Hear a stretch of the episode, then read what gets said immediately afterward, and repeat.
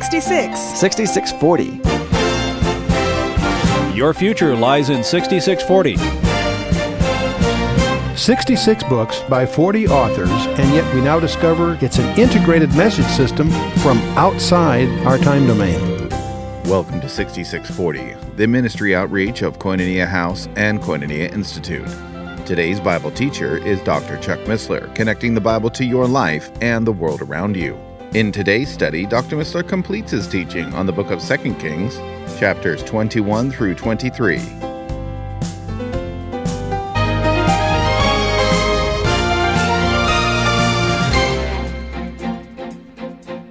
Okay, now we're in chapter 23, and we'll talk. Let's talk about what Josiah accomplishes.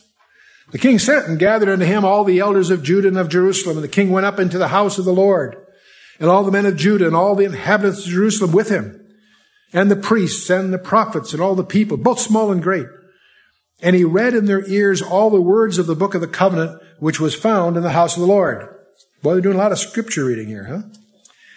And the king stood by a pillar and made a covenant before the Lord to walk after the Lord, to keep his commandments and his testimonies and his statutes. Those are all different things. You can study, dig those out on your own.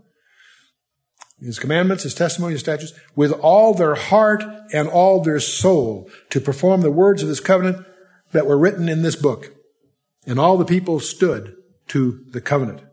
In other words, he pledged himself to follow the Lord faithfully, and to carry out the words of the law of Moses, and all the people promised to do the same. And the king commanded Hilkiah the high priest and the priests of the second order and the keepers of the door to bring forth out of the temple of the Lord all the vessels that were made for Baal and for the grove at Ashtoreth and all the host of heaven, and he burned them without Jerusalem, outside Jerusalem, in the fields of Kidron, and carried the ashes of them unto Bethel. Why would he carry the ashes to Bethel?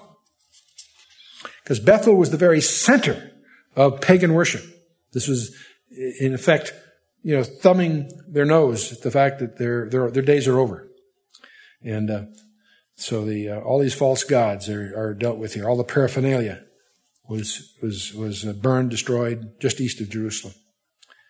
Now, he put down the idolatrous priests, whom the kings of Judah had ordained to burn incense in the high places in the cities of Judah and in the places round about Jerusalem, them also that burned incense unto Baal, and to the sun, and to the moon, and to the planets, and to all the host of heaven. That's all the part of the idolatry that they were dealing with it. And he brought out the grove from the house. The term is grove. It's Ashtoreth. It's actually a carved pagan symbol. From the house of the Lord, without Jerusalem, unto the brook Kidron, and burned it at the brook Kidron, and stamped it small to powder, and cast the powder thereof upon the graves of the children of the people. And he brake down the houses of the Sodomites, which were by the house of the Lord, where the women wove hangings for the grove. When it says grove, it's really, it's not a grove of trees. It's these phallic implements of worship. And so the Sodomites here probably refer to male shrine prostitutes that served as part of the pagan worship and set up tents in the temple courtyard. And of course, he tore them down. Josiah tore them down and ended that whole bit. And he brought all the priests out of the cities of Judah and defiled the high places where the priests had burned incense, from Gibeah to Beersheba, and break down the high places of the gates that were in the entering in of the gate of Joshua, the governor of the city, which were on a man's left hand at the gate of the city. The shrines, high place, were located at the gates near the residency of Joshua, the governor of Jerusalem, and at the other gates and so forth. Pretty straightforward, okay.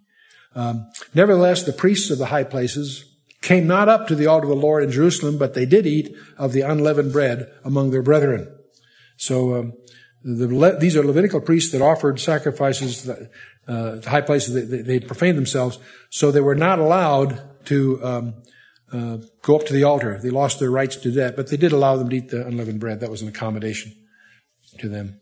He did permit that. And he defiled Topheth, which is in the valley of the children of Hinnom, that no man might make his son or his daughter pass through the fire to Moloch. Now, Moloch was a big brass idol that was heated, and they put the babies in his arms.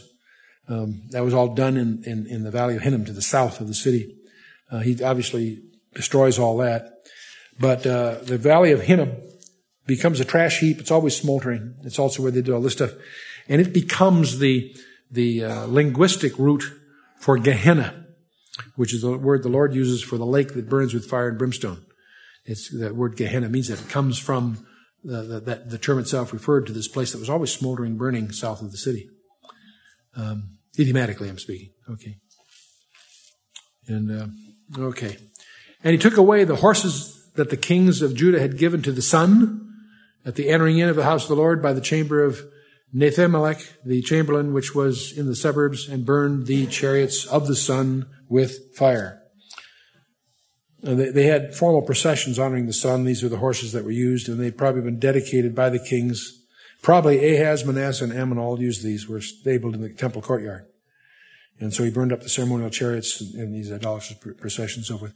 And the altars that were on the top of the upper chamber of Ahaz, which the kings of Judah had made, and the altars which Manasseh had made, the two courts of the house of the Lord, did the king beat down and break them down from thence and cast the dust of them into the brook Kidron.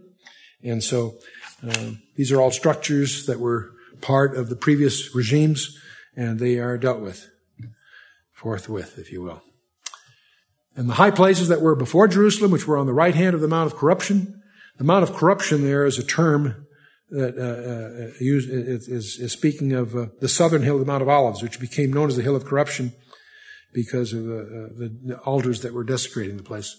Anyway, the high places that were before Jerusalem, which builded for Ashtoreth and the abomination of the Sidonians, and Chemosh, the abomination of the Moabites, and for Milcom, the abomination of the children of Ammon, did the king defile. Notice the Ashtoreth, the abomination of the Sidonians. Where do you think that first came from? Anyone guess?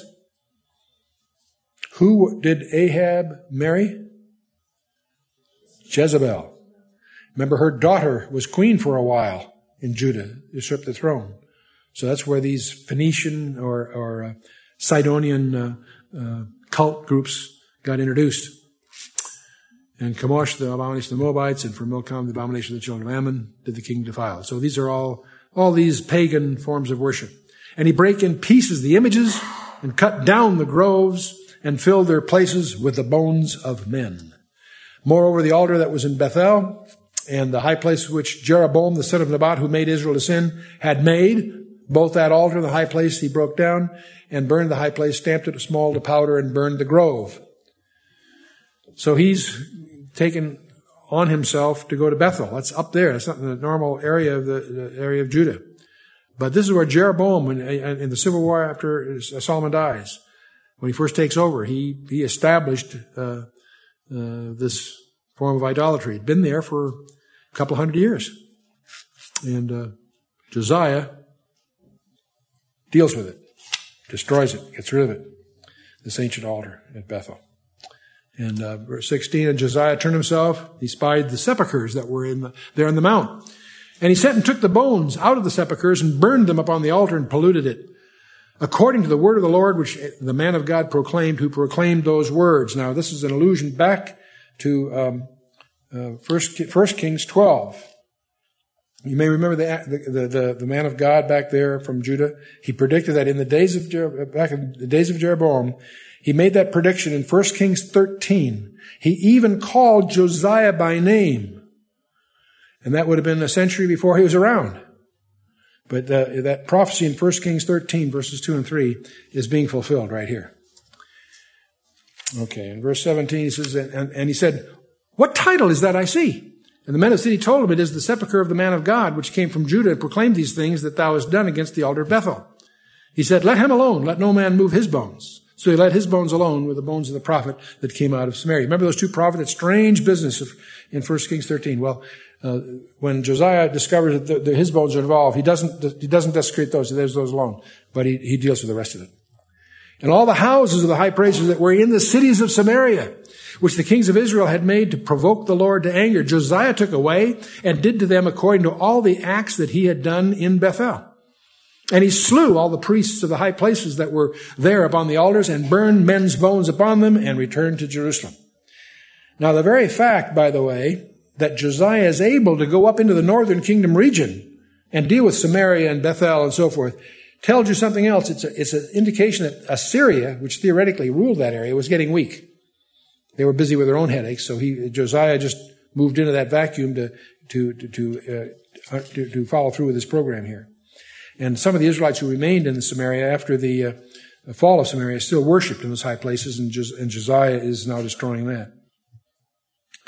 And by the way, the priests he's talking about here that he slew are not necessarily Levites. These are priests that were that Jeroboam had appointed. These are not the Levites. These are self-appointed priests. And the king commanded all the people, saying, "Keep the Passover unto the Lord your God, as is written in the book of this covenant."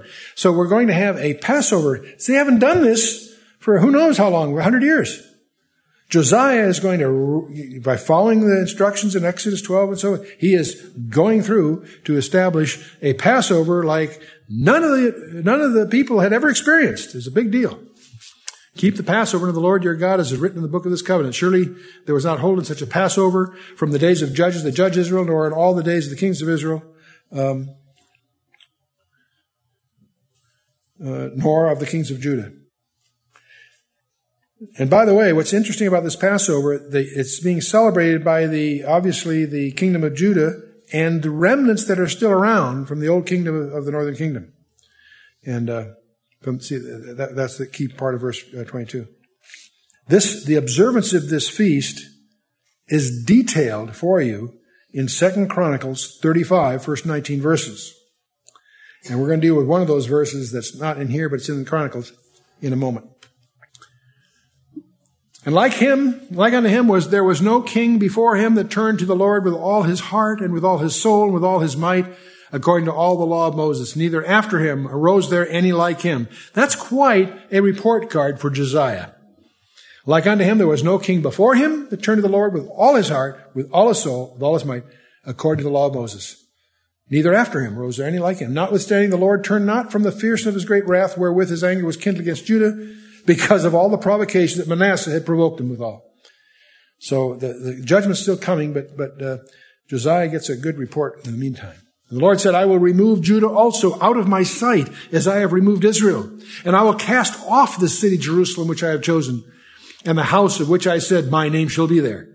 Now the rest of the acts of Josiah and all that he did, are they not written in the book of the Chronicles of the king of Judah? Now, so we're going to come back and talk a little bit about Josiah, but let's go ahead and see what follows here. In his days, Pharaoh Necho, the king of Egypt, went up against the king of Assyria to the river Euphrates. And the king Josiah went against him and slew him at Megiddo when he had seen him. So the Pharaoh Necho, the king of Egypt, is taking up arms against the Assyrian Empire. The Assyrian Empire is in the form of decay. He's probably going up there to he senses their weakness, he's going up against them. But something is very strange. It's not amplified here, but it will be in Chronicles, and we'll look at that shortly. But Josiah takes up arms against Pharaoh Necho. And that shocks Pharaoh Necho. He says, "What are you doing? I'm going against your enemy. What are you doing here? What's going on here?" And I don't want to... We'll come back to this, but I want you, something very strange that Josiah went up against him. And, he ends up going in disguise and getting killed. That ends Josiah. He gets killed at Megiddo. And his servants carried him in a chariot dead from Megiddo and brought him to Jerusalem and buried him in his own sepulcher. And the people of the land took Jehoahaz, the son of Josiah, and anointed him and made him king in his father's stead.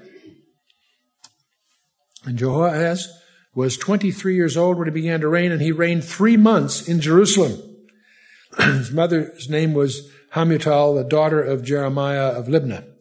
And he did that which was evil in the sight of the Lord, according to all that his fathers had done. No excuse here, but he obviously starts to undo all the stuff that Josiah had done, but not for long. Pharaoh Necho put him in bands at Riblah in the land of Hamath, that he might not reign in Jerusalem, and put the land to a tribute of 100 talents of silver to a talent of gold. And Pharaoh Necho made Eliakim, the son of Josiah, king in the room of Josiah his father, and turned his name to Jehoiakim, and took Jehoahaz away, and he came to Egypt and died there. So Jehoahaz doesn't last long. Pharaoh Necho gets in the act because he's obviously dominant in this area. And he makes another son of Josiah king. A guy, his name originally was Eliakim, but he changes his name. That's a prerogative of the king. He changes his name to Jehoiakim. We're going to also find out a Jehoiachin, so don't get those confused, okay? So Eliakim's name is Jehoiakim, and he is now in charge. These are all still of the royal dynasty of David. Understand that. Jehoiakim gave silver and gold to Pharaoh, but he taxed the land to give the money according to the commandment of the Pharaoh, and he exacted silver and gold of the people land of every one according to his taxation to give it to Pharaoh Necho. So he's a puppet king, if you will, under Pharaoh Necho. And Jehoiakim was 25 years old when he began to reign, and he reigned 11 years in Jerusalem. And his mother's name was Zebudah, the daughter of Padiah of Rumah. And he did that which was evil in the sight of the Lord, according to all that his fathers had done. In other words, the bad guys. And so ends the chapter so far. Now, it's interesting, one of the earlier verses I meant to point out where God says, I'm going to remove them from my presence. That's synonymous with them removed from the land.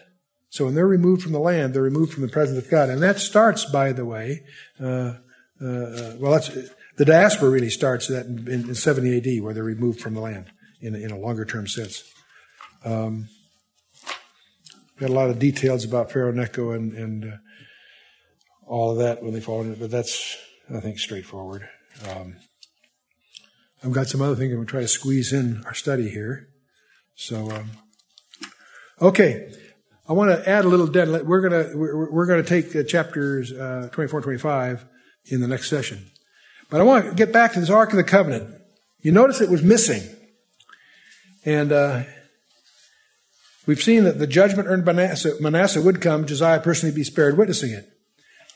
But one of the questions you need to answer is why was Josiah obtaining the word of the Lord through Huldah the prophetess rather than through the Levites in the Ark of the Covenant? And I'll tell you what my conjecture is, but I think it's pretty well established.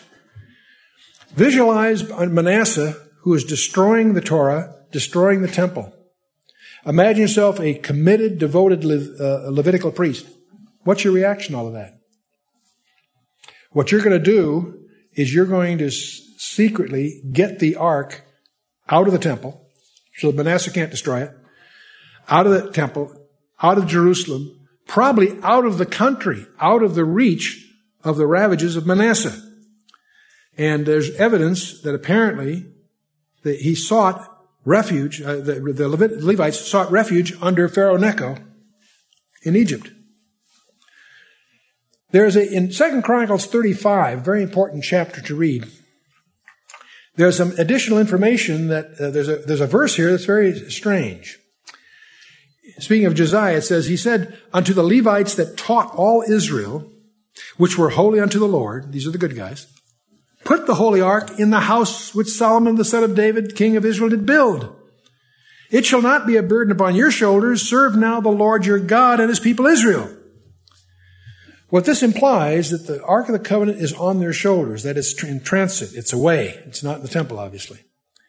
In fact, it's not serving the people of Israel. It's out of the country.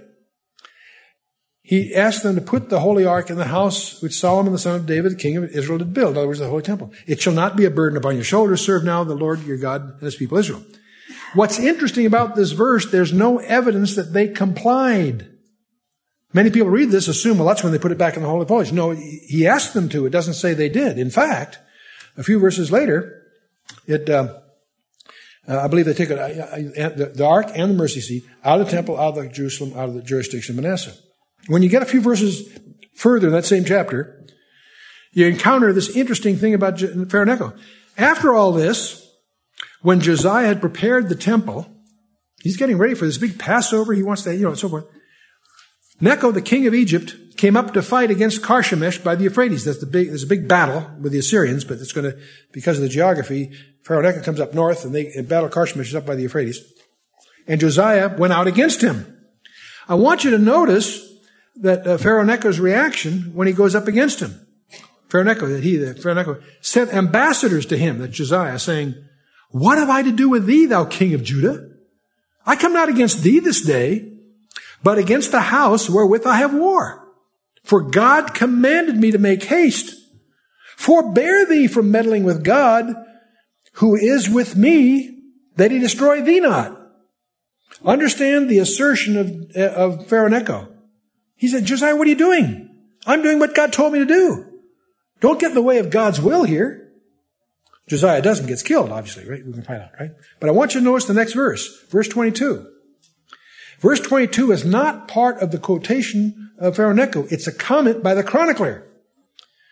Nevertheless, Josiah would not turn his face from him, but disguised himself that he might fight with him, and hearken not unto the words of Necho. Notice the next phrase, from the mouth of God. And he came to fight in the valley of Megiddo. And the archer shot at King Josiah, and the king said to his servants, have me away, for I am sore wounded. I want you to notice this. Verse 22 has a very strange, from the mouth of God. That's a comment in the Holy Word of God by the chronicler. How on earth could Pharaoh Necho be hearing from God? The natural conjecture is not only did the Levites take the ark for safekeeping down there, they set up shop. They set up a tabernacle, and they're Levites, that's their job, and they set it all up.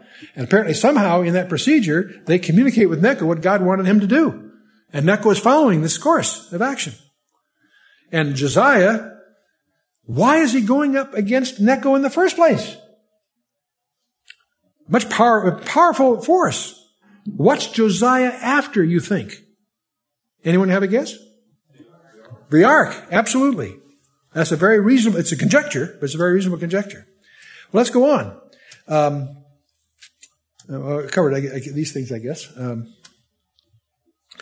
Give you another little fact that most people have not noticed. Pharaoh Necho is not Egyptian. Pharaoh is a title. He's king of Egypt. He's part of the 26th dynasty, which is known as the Ethiopian dynasty. Pharaoh Necho is Pharaoh Necho II, actually, by secular reckoning. He was Ethiopian. And that starts, by the way, a documented trust, apparently.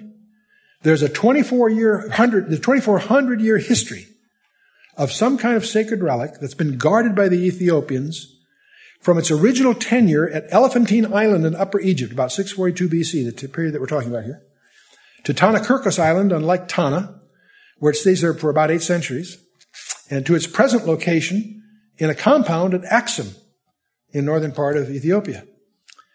And they believe what they've got there, they're protecting until they deliver it to the Messiah when he rules at Zion. Now, it turns out that apparently it would seem that the Levites took it from Jerusalem, get it out of Manasseh's way, took it down, all the way down to Elephantine Island.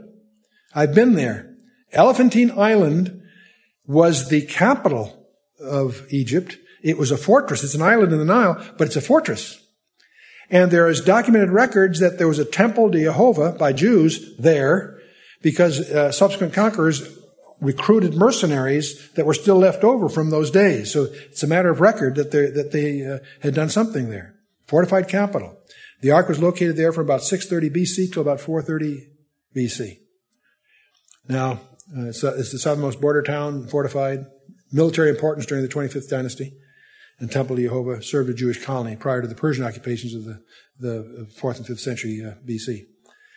Now, and we've been there.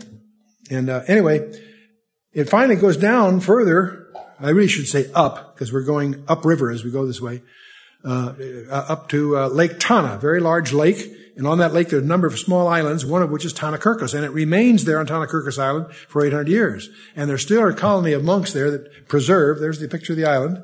And they have a very primitive lifestyle there, obviously. This is Bob Cornuke examining some of the implements that are still left over from the time that the ark was there.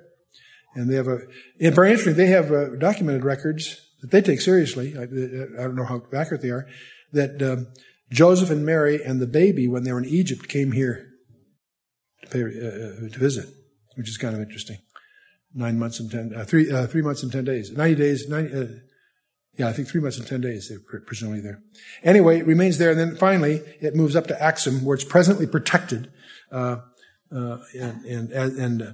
It's until it's presented to the Messiah. That presentation of the Messiah is detailed for you in Isaiah 18, the whole chapter, Zephaniah 3:10, and so forth. And that's the place they call Saint Mary's of Zion. It's just the top part of it. The rest of it's all underground. It's really it really has the aspect of a military bunker. And once a year at a ceremony called Timkat, they bring out a relic. It's not the Ark. It's just a relic that represents the tablets that are in the Ark.